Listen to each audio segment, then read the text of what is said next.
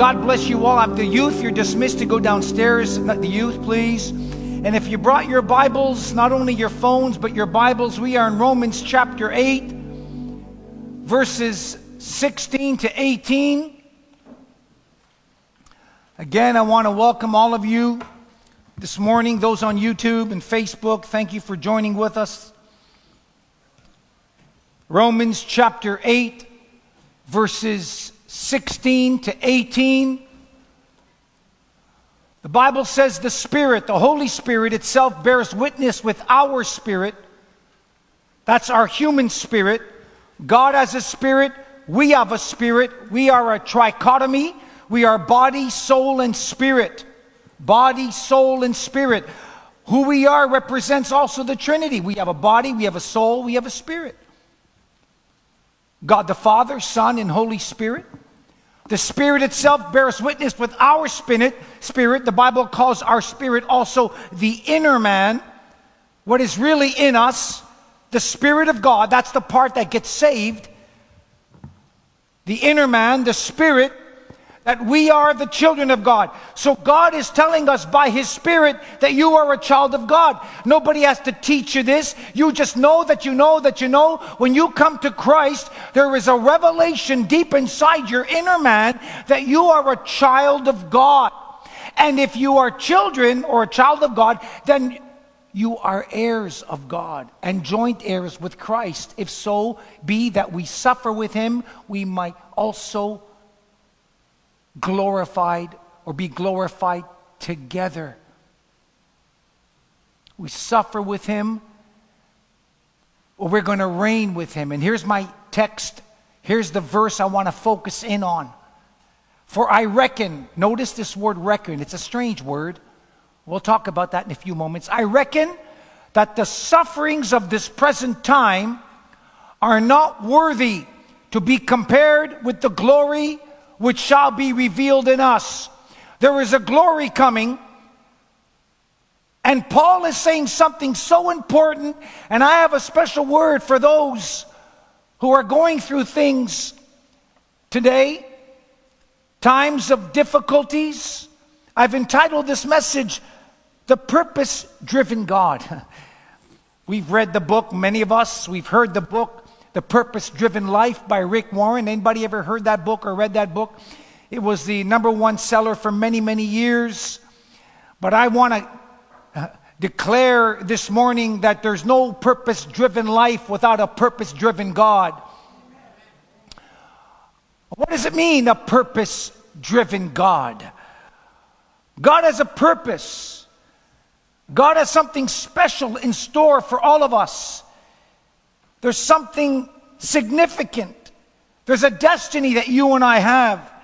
And today we want to discuss this in detail. This was my sister's favorite verse. When I visited her many years ago in San Francisco, she was dying at stage four cancer. And uh, I went to eat something. I opened up her fridge and I noticed there was this scripture on her fridge, Romans 8 scripture I've just read. For I reckon that the sufferings of this world cannot be compared. I asked my sister, why, why have you, why is this scripture so important to you? And she said something so profound to me that I'm going to share with you a little bit later on. My sister saw something and experienced something that is so powerful. And so, as we begin by way of introduction this morning, let me say, friends, there are times in life when you go through so many different trials and so many different uh, experiences, and pits and valleys, that at times you say to yourself, How am I able to survive this turbulence? Some of us have said, I don't know how I'm ever going to go another day like this.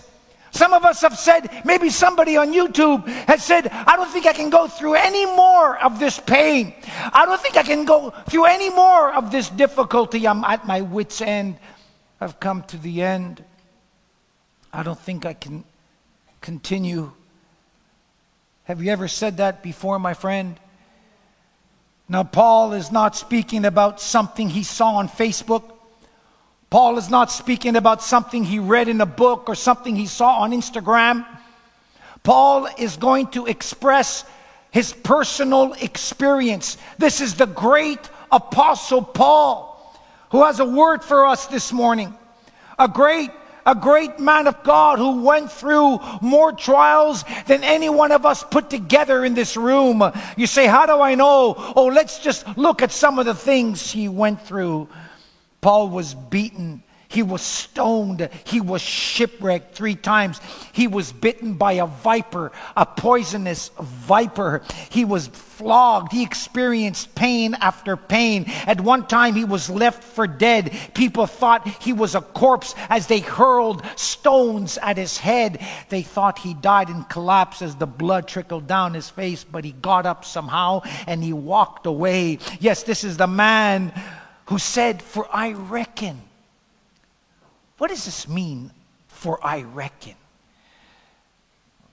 I reckon. I, it means I considered my life. I, I went back and I took some spiritual inventory of all the things I've gone through in my experience with God. For I reckon I'm taking, I'm taking, uh, I'm auditing the books. I'm, I'm looking back I'm looking back and I want to focus in on this word reckon because from this word reckon we springboard into this text and to so many incredible spiritual principles that are so important. I looked up this word reckon. It's the Greek word logosleia, which is the word logos, which is our name here at the church.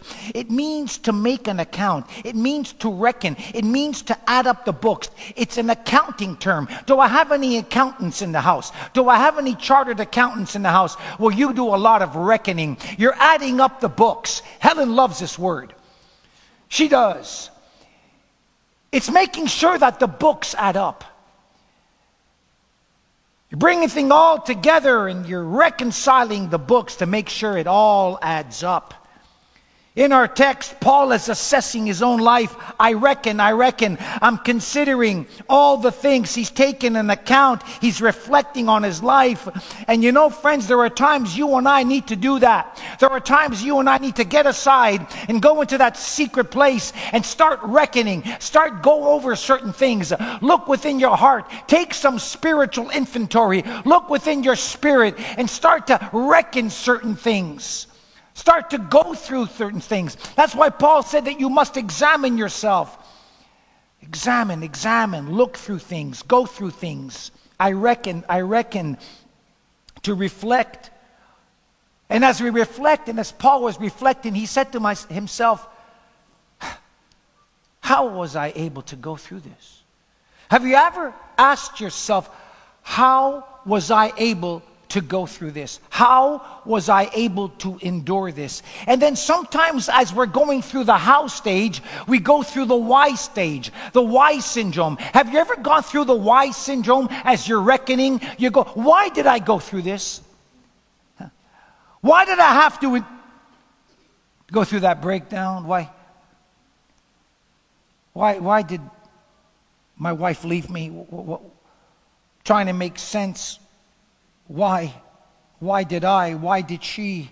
Trying to figure out, trying to bring some understanding. I've got to ask is there somebody, somebody maybe here at Logos who's tried to audit the books? You're trying to make an account. You don't seem to understand things that have happened in your life.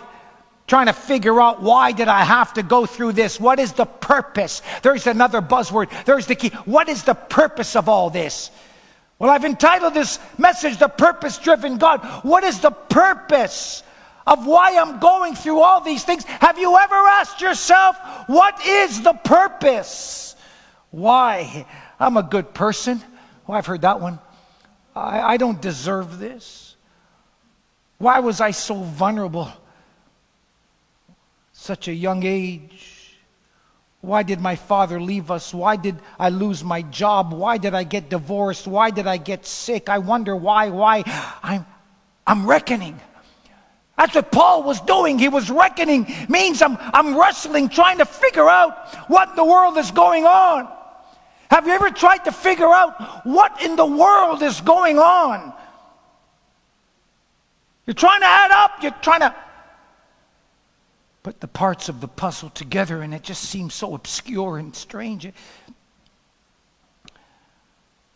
You might be saying, Oh Lord, this is not the right time for me to be going through this. How many have ever said that? I've, no, Lord, I, I, I, I this can't be the moment. I just don't have the time to go through this, Lord. I, it's just not the right moment. But my friends, let me say to you, you and I don't get to pick out or choose the moment that you hurt. Don't get to pick and choose the rocks that are thrown at you. You don't get to pick and choose the weapons that come against you. You're not in control of these things. God is in control of my life. God is in control of your life. I'm not in control of some of these things that come against me. I don't get to write my story the way I want it to be written all the time. Point is, I'm not in control, but my friends, watch this now. I am in control how I respond to the rocks that are thrown at me. I am in control of how I deal with my pain. I am in control how I deal with what that person has done in my life. I am in control of how I can react and respond to that situation. I may not be in control of the rocks that are thrown at me, but I can catch those rocks and deal with them from a different perspective.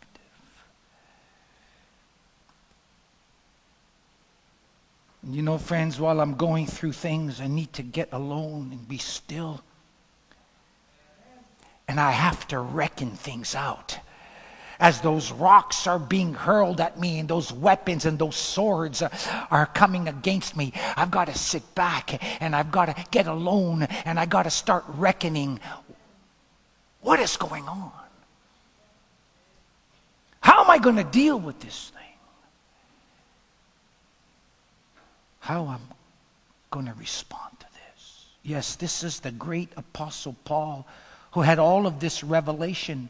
In Second Corinthians chapter 12, Paul was so Paul was so he had such an such a call of God on Paul actually was caught up into the third heaven. Paul actually was brought into the presence of God. He said, What I saw in heaven was so incredible, I couldn't even speak it out.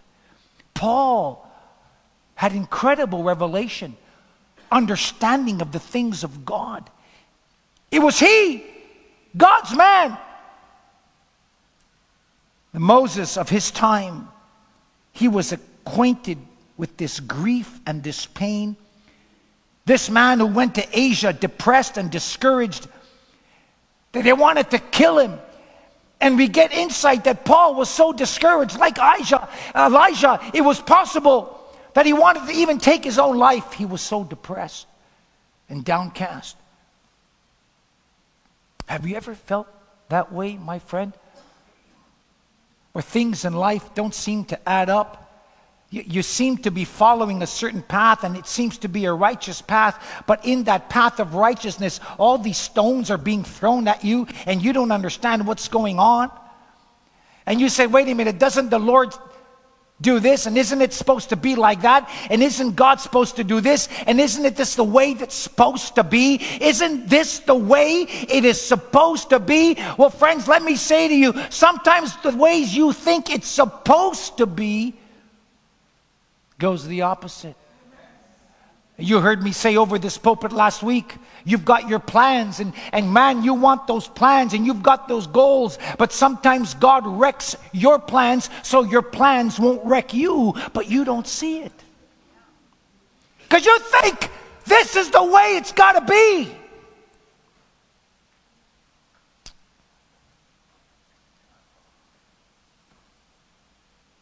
Paul came out scratching his head many a time trying to make sense of it all, I've got to ask you, my friends,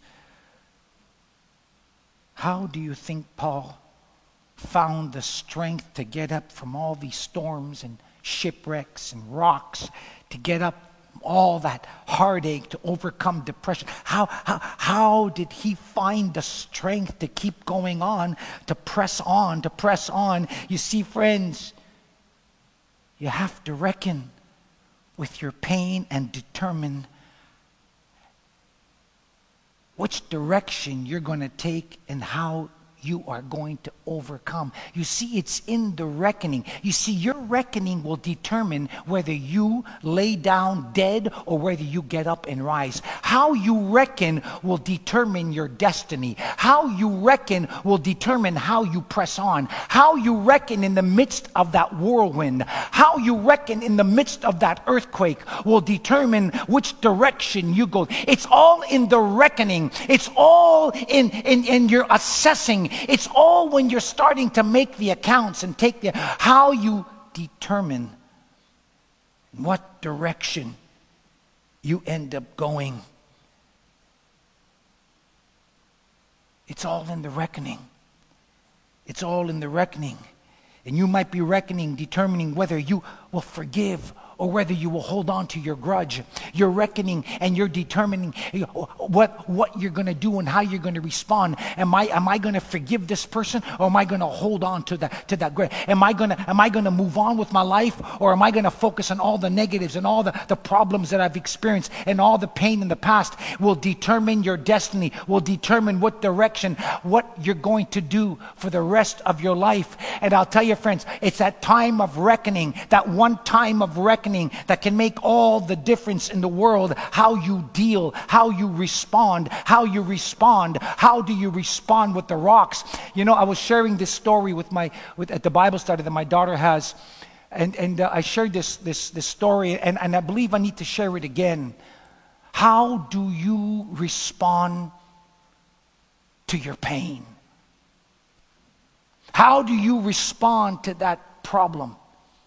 How do you respond to that trial? How do you respond to that boss that constantly cuts you down? How do you respond to your wife or to your father that's abused you? Four women were in a restaurant, true story. And as they were eating, all of a sudden a cockroach just appeared on one of the ladies' dresses. and she freaked out. Now, I know, Lucy, you wouldn't freak out. I know that. But she freaked out and she got up and she a cockroach! And she freaked out. And that cockroach landed on the other woman. True story. And that woman freaked out. Oh, the cockroach! And she freaked out. And that cockroach landed on the other woman. And all four of them went berserk. Literally berserk in a restaurant. True story. Well, while this ruckus was going on, the waiter saw all this. And the waiter said, Well, let me just see what's going on. Came, is there, was there a problem here, ladies? the, the, cockroach. He says, oh, That's the. He went, saw the cockroach, picked it up with his fingers, went outside the door from the restaurant, threw the cockroach out, came back. You can sit down and enjoy your meal now, ladies. No, no, wait, wait, wait, wait. Wait, wait, a minute, wait a minute, wait a minute. How in the world does one cockroach call four women to lose their minds and one man to be as calm as a cucumber and as cool as clay and just respond? How you respond. You see, it wasn't really the cockroach that's the issue. It's not your boss that's the problem. It's not that wife or that person. It's, it's your response. Because the same cockroach that caused the four ladies to lose their mind caused the waiter to be no problem, calm. How do you respond when the cockroaches of life are coming against you? I reckon, Paul said. I reckon. I'm reckoning. I'm, I'm figuring it out. I gotta, I gotta, I gotta figure this out. I gotta assess this. See how your reckon determines peace or anxiety. Can, can, can, can I go deeper with you? When you go to Second Corinthians chapter 12, verse number 7. George, if you got that for me. Verse number 7. I want to show you something. So I want to show you how Paul reckoned. Paul had a thorn in his flesh. Three times he prayed that God would remove this thorn. We don't know exactly what this thorn was, but it was a serious problem. Paul was going through one thing after another, and now he's got a thorn. This was a serious problem a serious problem. At least I should, uh, unless I should be exalted above measures throughout the abundance of revelations. So Paul had all kinds of revelations. He was truly a man of God, incredible experiences. And as a result of that, there was given to me a thorn. God was humbling him.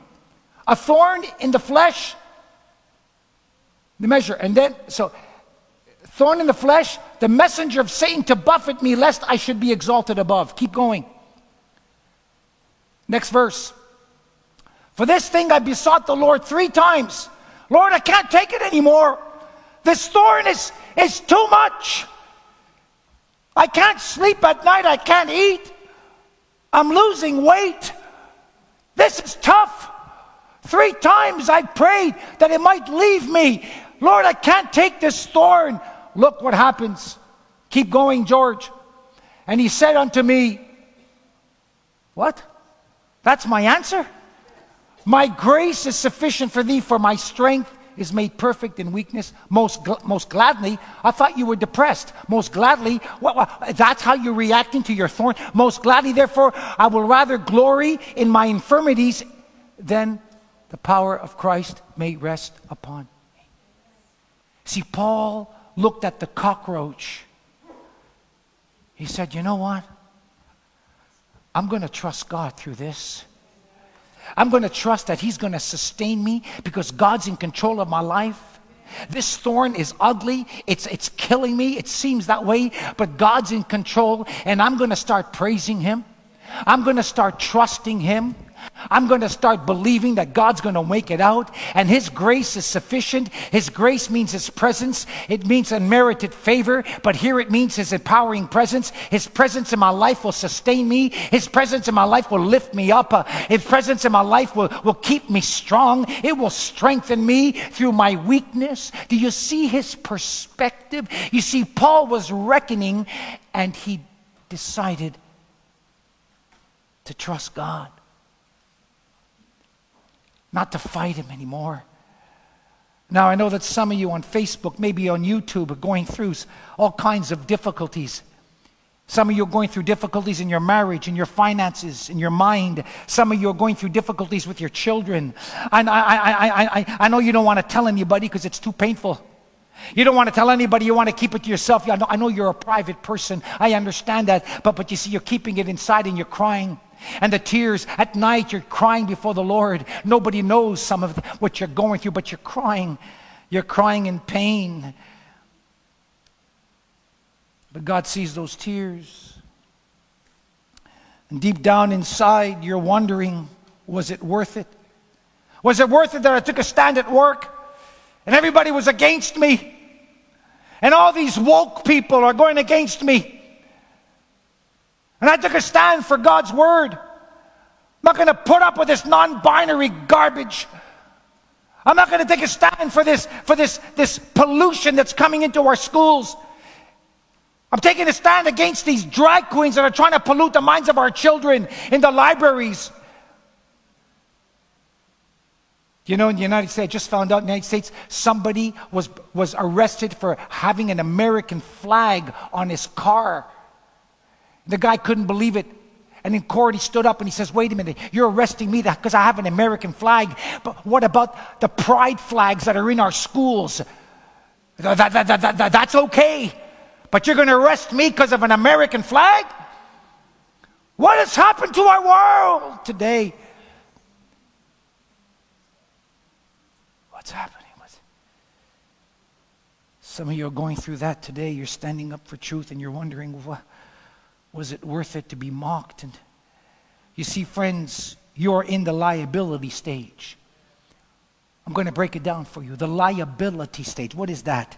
And see, when you're in the liability stage, everything is going out, nothing's coming in. You feel empty, you feel dry, you feel discouraged. Maybe some of you have poured out, you've poured out, you've poured out in your marriage, you've poured out in your home, you've poured out something at work, in your church, you poured out, you poured out, you poured out, you poured out, but you're not receiving anything back, and you feel empty and you feel dry. And when you get depressed and discouraged, you're dry and you're empty, you, you start thinking all kinds of things. You're in the liability stage.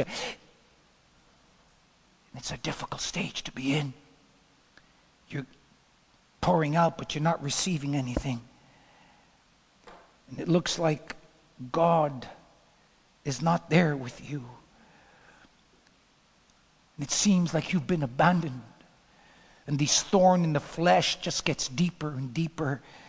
Ah, my friends, but the purpose driven God is doing something that you may not see. The purpose driven God, as I said over and over again, is ambidextrous. The ambidextrous, purpose driven God is working with his right hand and with his left hand. With his right hand, you see his power visibly, but with his left hand, he's working things behind the scenes that you do not see. And as you are reckoning, God's left hand is working, but you don't see it. And you're assessing why and how come. But God's left hand is working behind the scenes, working things that you don't see at that moment.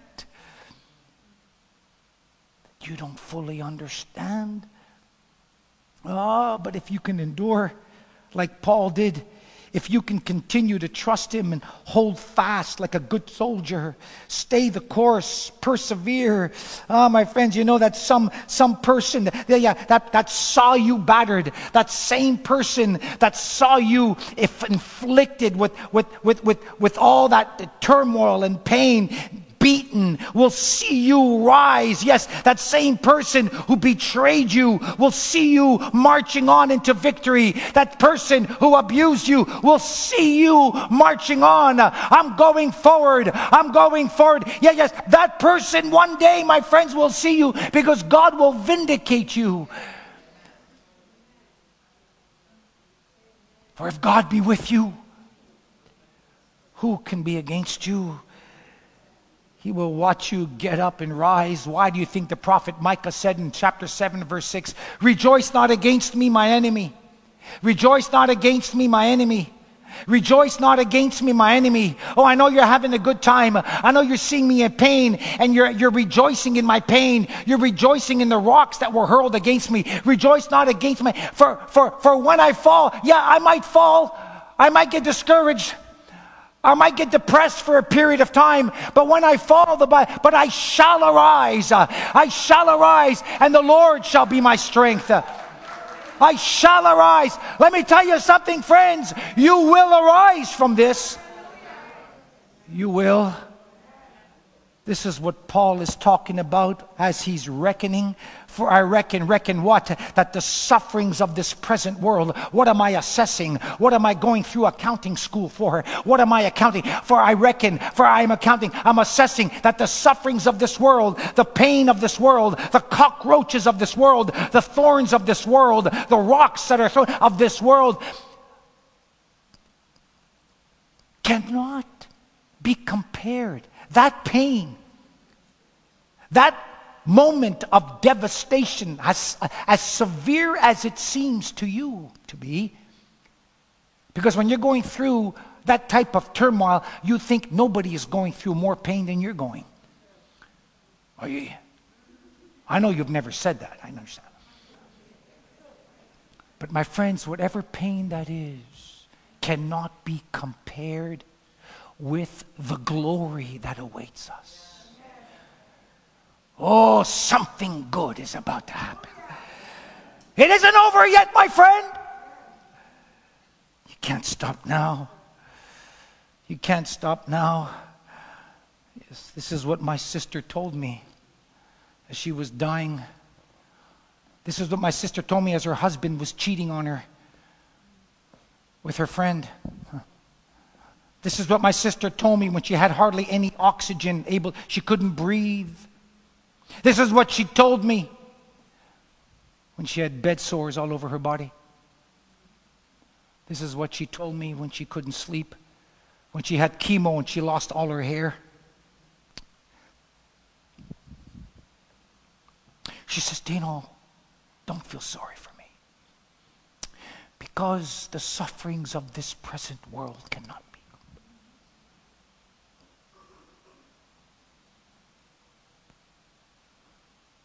This is what she told me. Sufferings. Yes, friend, the jobs that you lost, the marriage that dissolved, the funerals that you had to stand by because you couldn't hug your loved one goodbye. You couldn't even go to the burial during COVID because it wasn't allowed to, to see your loved ones buried because of the restrictions. I've done funerals like that. You couldn't go to the emerge, couldn't go to emerge during COVID. You saw your loved one pass away, you couldn't say goodbye. I know. You've watched on the outside. You couldn't come in and felt unbearable. Yes, the sufferings of this present time cannot be compared ripping homes apart, sometimes ripping ministries. The suffering of this present time seems like liability, liabilities all over the place, but you can't have liabilities all the time without having some kind of assets, my friend. This is what Paul is saying. You see, Paul is crawling through the liabilities till he gets to the assets. He's crawling, he's reckoning, he's, he's going through it one by one till he gets to the assets. It wasn't easy. And he said, It was all worth it. it was all worth it. In 2 Timothy chapter 4, verse 16 and 17, the Bible says Paul was brought to prison in Rome. Watch this now, watch this, watch this. Paul is still giving the very last moment of his life. Look what the Bible says. At my first answer, no man stood with me, but all men forsook me. I pray God that it will not be laid against their charge. Paul was all alone. Here's the great missionary, Apostle Paul, arguably the greatest man of God that ever lived. The Apostle Paul, the greatest man of God, arguably, that ever lived. He's all alone in a prison cell, about to be beheaded, beheaded in Rome because of his faith. And the Bible says, after all these years, here I am in this cold cell. I've got no coat, I'm freezing. And everybody's gone. My friends are not here. My associates are gone. My contacts are gone. I'm abandoned, it seems, here in this cold cell. Verse 17 Notwithstanding, however, the Lord stood with me and strengthen me. You, you heard me use that word strengthen. It means steroid. God has put a steroid in my spirit.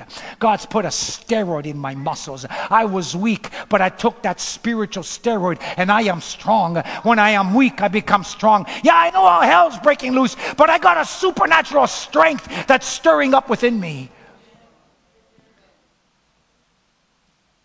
God stood with me. Oh, friends, I got a word for somebody. I got a word for somebody. Stop worrying about who didn't stand with you.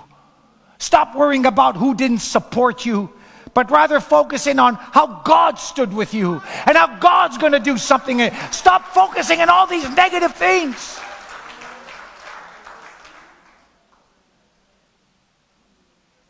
My God. Yeah. Is there anybody on Facebook today who can declare that God stood with you? Is there anybody on the internet that can declare that God is standing with you? Is there anybody here in Logos who can declare that God is standing with you? Oh, God. Has God stood with you? Stood with you while you were in the hospital, while you were in the courtroom through all that pain. God stood with you. Everybody forsook you, but God stood with you. God stood with you.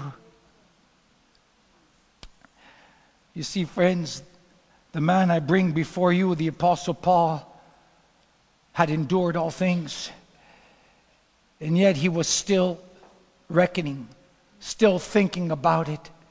And I've come to a conclusion. He says that all this suffering doesn't really matter, it's all worth it. Because one day I'm going to experience His glory. It's all worth it because this life is nothing but a passing vapor. This life, what is this life? It's a passing. We're just pilgrims passing through. And the problem is we focus so much on the things of this world. and very little on the world to come, the eternal realm.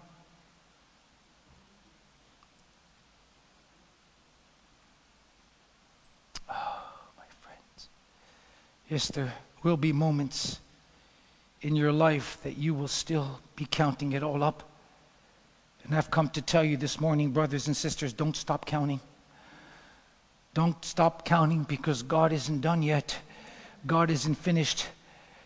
And He won't be satisfied till you add up those assets, until those assets outweigh your liabilities. For the Bible declares, He that's begun a good work, and you shall complete it until the day of Jesus Christ.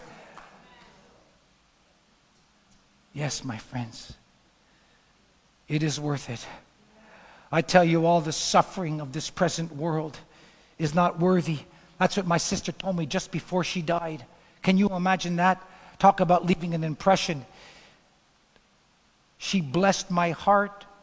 She's dying, and she says, Dino, it's okay.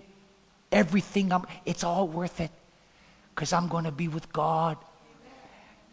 And that's all that matters.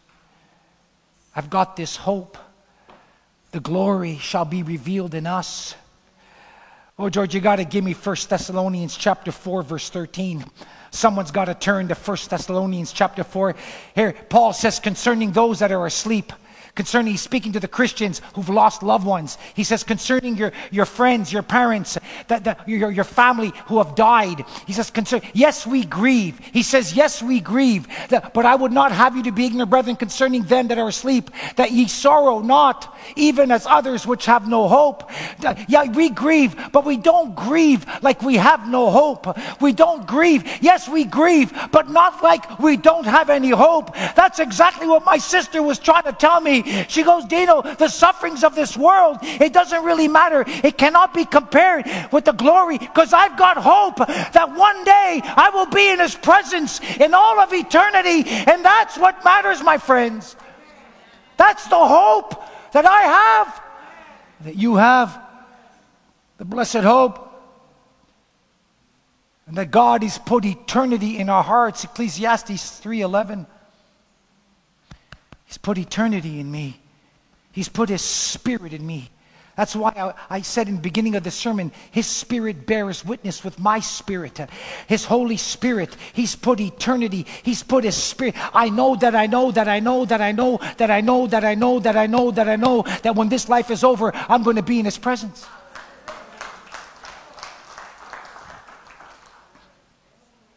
Have you ever seen a documentary on Christmas Island, these red Polynesian crabs, they're red, they're huge. And every year, thousands upon thousands migrate to the waters.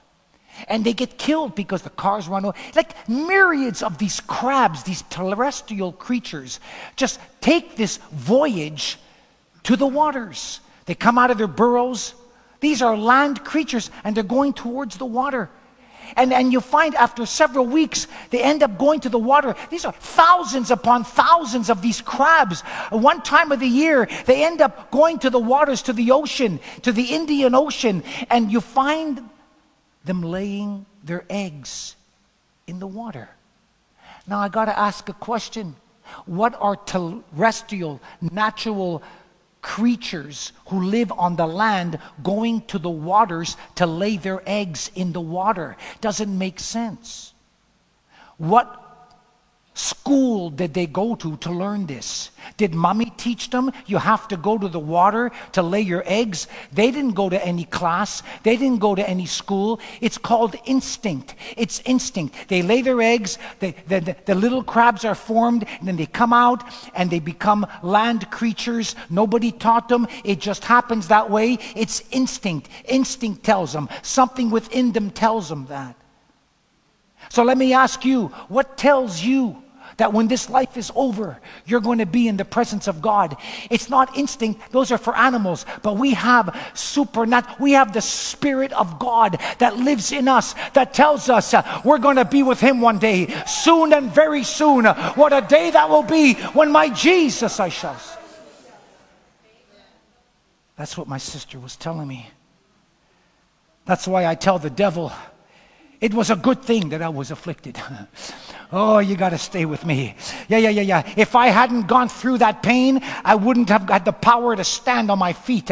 First Peter chapter 5 verse 10, the Bible says God, the purpose-driven God, after you have suffered a while, the purpose-driven God will establish you, will strengthen you after you've gone through that time of experience, that pain, after the rocks hit you.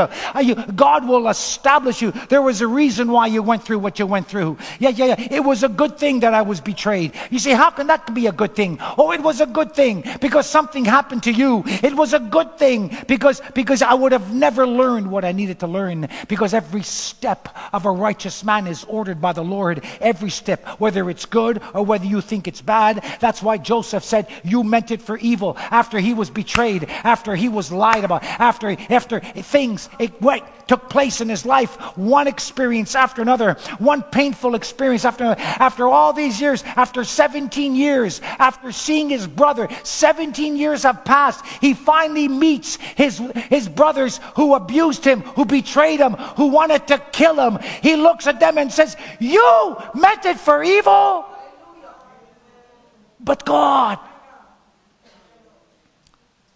the purpose driven God who works with his left hand equally as with his right hand, meant it for good.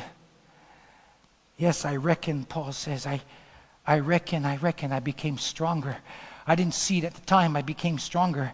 I've come forth pure as gold. I didn't see it at the time, but it made me wiser. I didn't see it at the time, but it made me better. I didn't see it at the time, but, but it made me tougher. Yeah, yeah, yeah. I don't know who I'm speaking to, but it was good for me. Yes, it was good for me that it didn't come too easy. Because if it would have come to me too easy, I wouldn't have learned what I needed to learn. I'm glad I had to suffer. I'm glad I went through those extra. I'm glad I had to crawl to reach the hem of Jesus' garment. I'm, I'm, I'm happy. I went through that time because if I didn't go through it,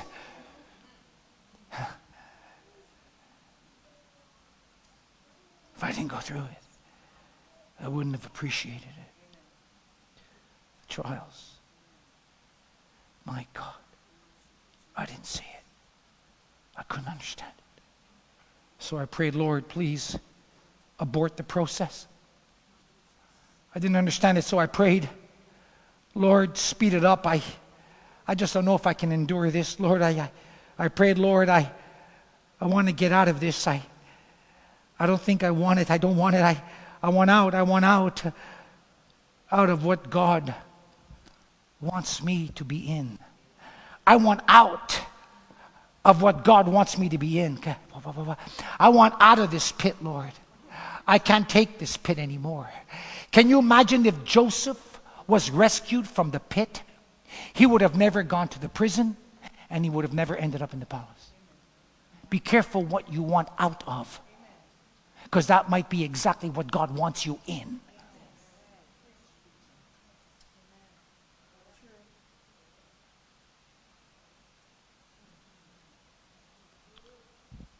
It was a good thing. I reckoned, I reckoned, I took some time to reckon, I took some time to consider my situation. I, I reckoned. I reckoned. You see, I was working on my destination, but God was working in me. I wanted the product, but God's concerned about the process. The process. You see, friends, if you can just persevere, God is going to bring something great out of your life. God is going to bring glory out of your pain. Yeah, yeah, he's going to turn things around. He's going to restore the years that the locusts have eaten. He's going to turn your anxiety and your depression into peace. For I reckon, I reckon, I reckon, I want to challenge you to make a credit, to make an audit in your life, and, and to please stop complaining. Stop complaining when the walls keep com- coming against you. Stop murmuring when you see things that, that you don't like and you don't understand. And you, you, it, it, it's it's upsetting you and there's a thorn that's come upon you and, and you're going through all, through all kinds of thoughts uh, and the cockroaches are upon you and you're screaming and you're yelling and get, you think God doesn't see what you're going through, stop murmuring, stop complaining, stop murmuring, stop complaining and start reckoning. Start, start understanding. God, if this is happening, there must be a reason. I'm reckoning things uh, that you must have a reason for this. It was a good thing that I was afflicted. There must be a reason. There must be a reason. I'm going to trust you in my pain. I'm going to trust you when the cockroaches want coming there. I'm going to trust you when the rocks are being thrown against me. There must be a reason for the purpose driven God to allow you to go through what you're going through. So stop complaining, which is the devil's worship, and begin to praise him. I didn't see it while I was going through that furnace, but now I do. John chapter 13, verse 7. Look what it says. I'm going to read it for you. I said it earlier. I'm going to say it again. John chapter, Jesus answered. These are the disciples. They're confused. They were always confused. Jesus answered and said to them, What I do thou knowest not now, but thou shalt know later, hereafter. Friends, there's times in your life that you're going to go through something that will not make sense in any way. But if you hold on to the promises of God, you will understand it later on.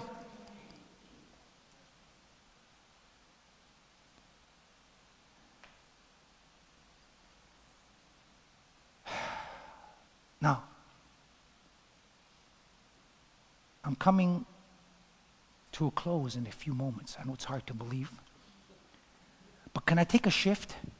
Can, I, I, I want to park the car just to the right for a minute because I want to show you something so powerful. How did Paul introduce, for I reckon that the suffering? He introduced it, watch this now. He made a premise, and it's found in verse 17. Look what it says. And if children, then you are heirs of God and joint heirs of Christ. If so, be that we suffered with him that we may be glorified. Paul premises, watch us now, don't miss it. This is the key. Are you ready? Paul premises the sufferings of this world by saying, Look, you are a joint heir of Christ, you are an heir of God. Then he says, I reckon. Now, why?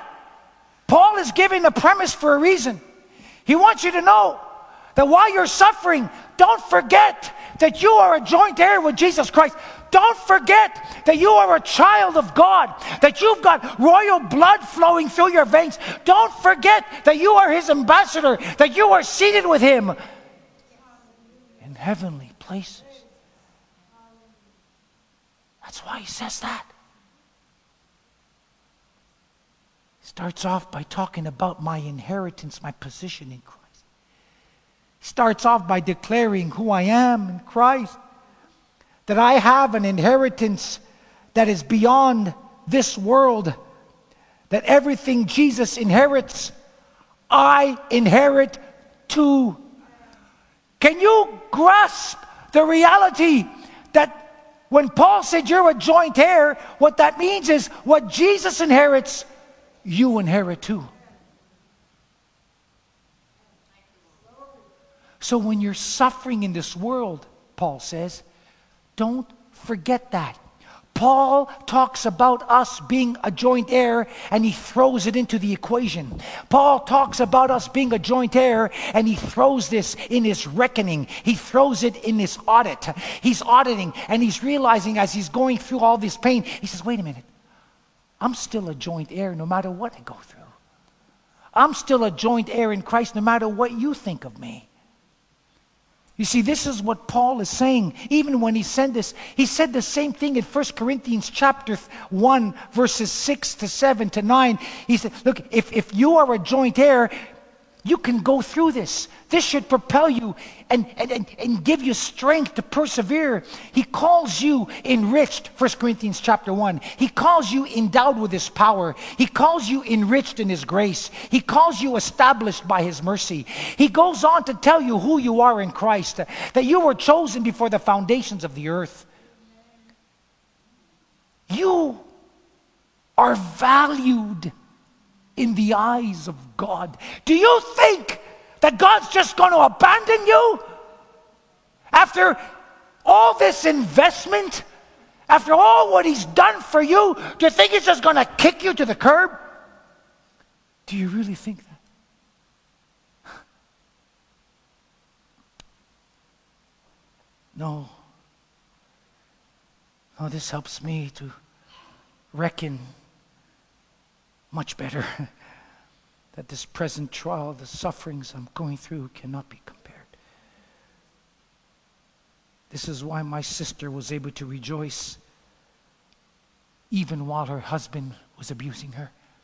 This is why my sister was able to rejoice even while she was going through chemotherapy. This is why Job was able to sing in Job chapter 35, verse 10, where Job said, He gives me songs in the night. It's very hard. If, listen, friends, when you, how can you sing? Singing is an expression of joy. Night is an expression of depression and pain. How can you sing when it's night? How can you sing in your drought? How can you sing in your, in your famine? Well, you're able to sing when you understand who you are in Christ. You're able to sing when you understand what your destiny is. You're able to sing when you understand that if God is with you, then who in the world can be against you? He gives you a song in the night, not in the day, in the night. and so don't let that liability keep you down. That's exactly what the devil wants. That one season of your life. Don't assess it, my friends, by the rocks that are thrown at you. We're in a battle. And watch this, friends. If the devil is not fighting against you, maybe it's because he's walking with you. Oh, that's for free. You can write that down. Write it down. What do you think? This life is some kind of parade, a tiptoeing through the tulips and tiptoe through the tulips. You think, what, what?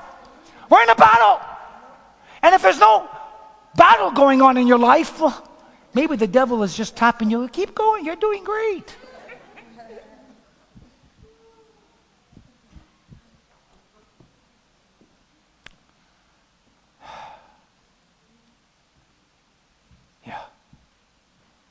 Oh, my friends, keep on counting till you come to the profits.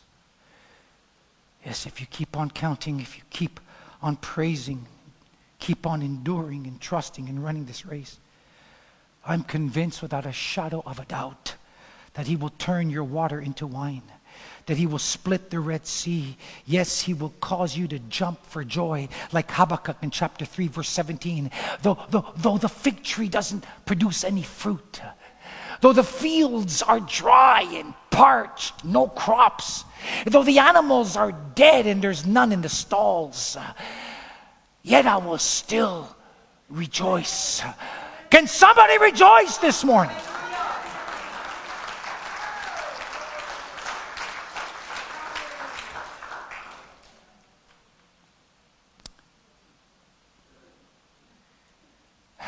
Yes, this season will pass.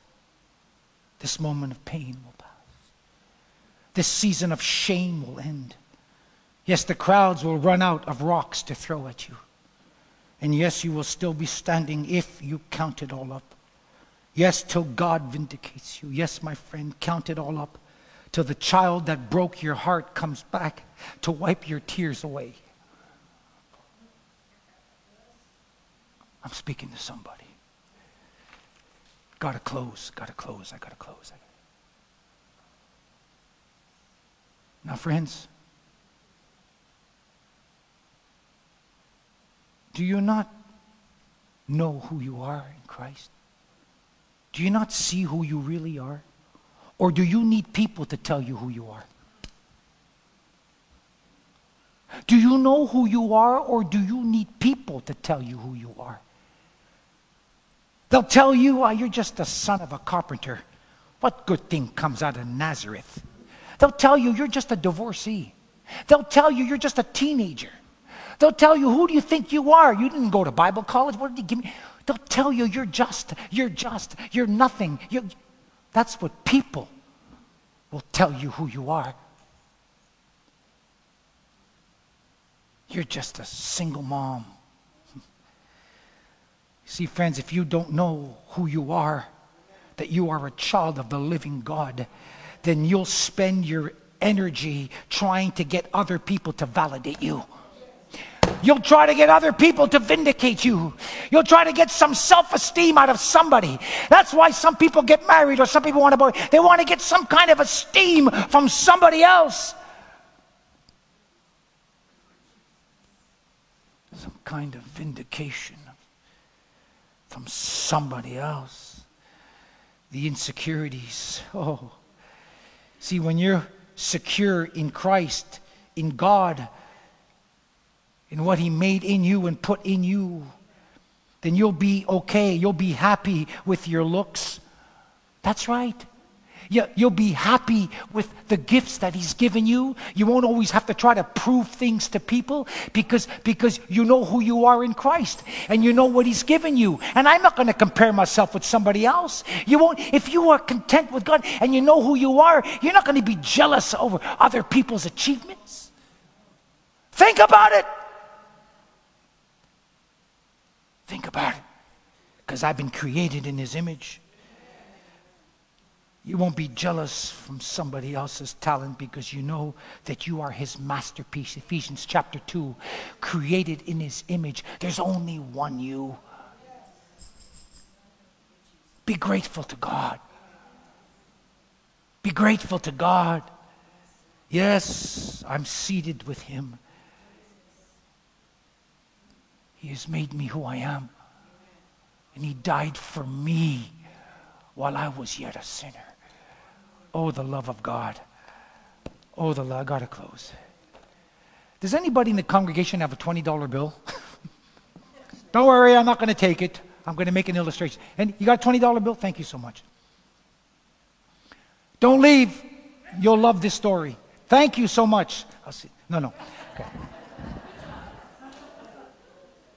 Now, brothers and sisters, if I take this $20 bill and I kind of, on, I pick it up, and I ask you, do you want this $20 bill? Most of you will say what? Oh, no, no. If I have this $20 bill and I,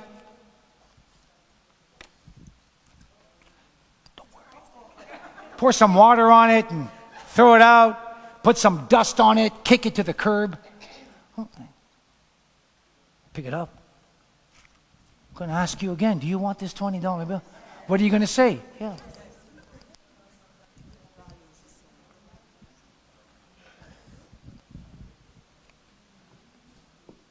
You see, whatever happens to this $20 bill doesn't take away from its worth.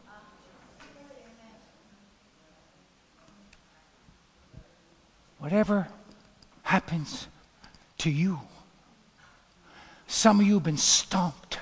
Some of you felt like you were drowning. Some of you have had mud and dirt thrown at you. It doesn't take away from what you are worth. You are a child of the living God. And I've reckoned that the sufferings of this present world are not worthy to be compared with what awaits me. I'm going to shout amen and I'm going to trust God because God's got something good in store. Let's all stand together.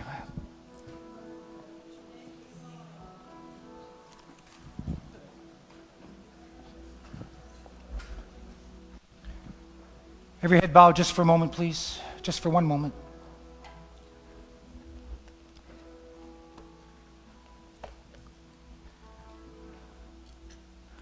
I know we have a barbecue coming up. And I'm so glad the sun began to shine, Pastor Josh. Amen. But we can't have a barbecue until I ask you this question. Every head bowed.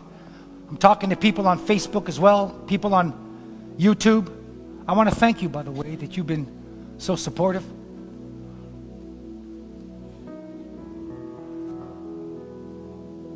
But I don't know where you stand today. Maybe you're in the reckoning process, or maybe you haven't even reckoned yet.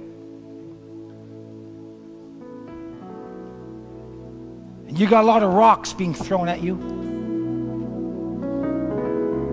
The devil's come to you and telling you, look, you see, you deserve it. See, you, you, you, you must be a sinner. Yeah, you're no good. You're worthless. Because if you were really a child of God, you wouldn't be going through these things, now would you?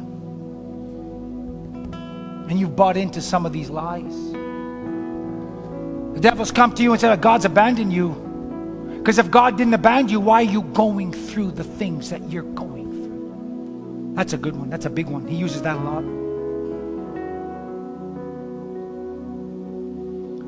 And there's others in this congregation that have some cockroaches and you're full of fear and you're responding and you're freaking out over the experience that you're going through and you're blaming your boss, you're blaming your husband, you're blaming your children, you're blaming, you're blaming. And you're responding and reacting in fear and anxiety instead of laying hold of that problem. asking God to give you grace, for my grace is sufficient for you. You don't need to respond that way anymore. Let go of your fears and your anxieties and your unforgiveness and your bitterness. I don't know who I'm speaking to today, I really don't.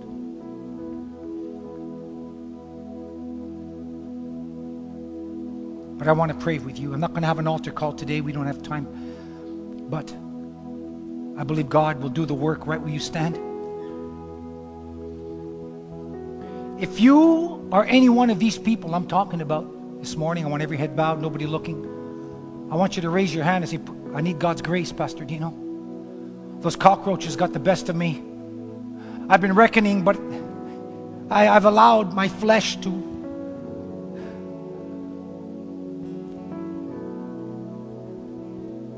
to rise above my faith.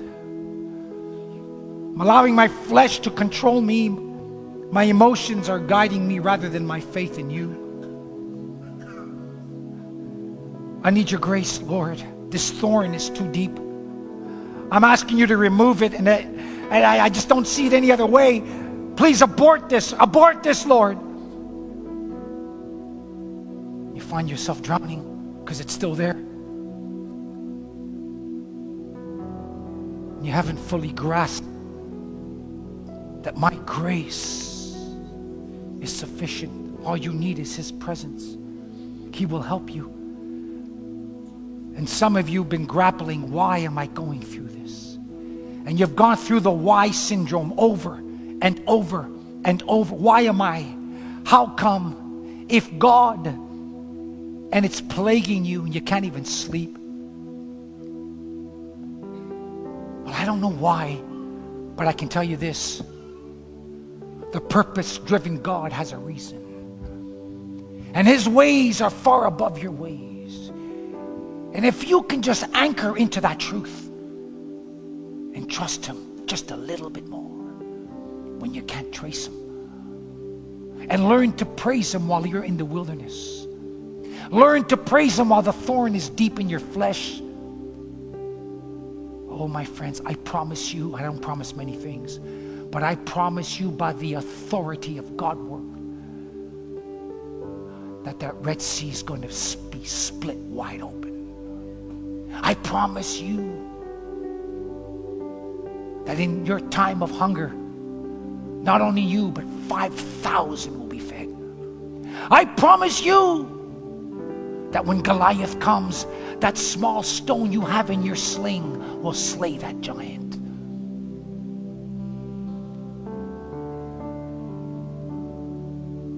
If that's you, raise your hand. Just raise your hand if that's you, if that's you, if you're reckoning, if you got thorns, if you're not cockroaches and, and you've allowed your flesh to control your life. Will you take a stand today? Will you take a stand on September the 10th, 2023? I take a stand and I'm going to trust you, Lord. And you're going to declare, as Paul declared, I reckon that the sufferings of this present world are not worthy. They cannot be compared with the glory that awaits me. Can you say that today? Can you take a stand with Paul and with God's word and say, Yes, I'm going to do that? I'm going to trust him today. I'm going to believe his word. If that's you and you want to take a stand with me, because I've had to say this over and over again. If that's you, I want you to raise your hand all over this place. If that's you today, I want you to raise your hand real high. And we're going to pray today. I'm not calling you forward, but I'm asking you to raise your hand, not for the sake of it, but raise your hand as an act of declaration and obedience before the Lord because God sees your hand. And we're going to pray together. We're going to pray. Heavenly Father, you see the hands today.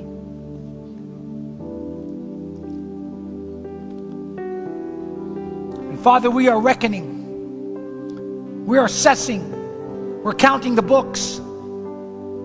Yeah, there's been a lot of liabilities, but there's assets. And the greatest asset is you and your word. And even though I might feel forsaken as Paul did, but you stood with him in prison, stand, Lord beside us today in a way that we can even sense. May your tangible Shekinah, may your glory envelop us today. May those who raise their hands, may they sense your presence in a powerful way today. May you open our eyes that we would see your glory in the midst of this furnace. You give us strength to persevere and even walk with this limp if we have to, as long as you're with us. Help me to endure today, Father. Help me to keep my eyes on you.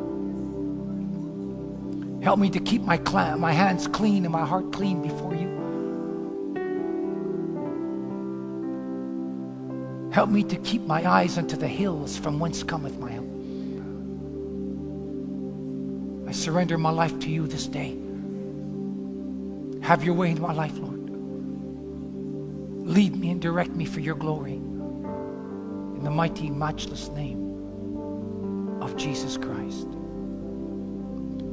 Amen.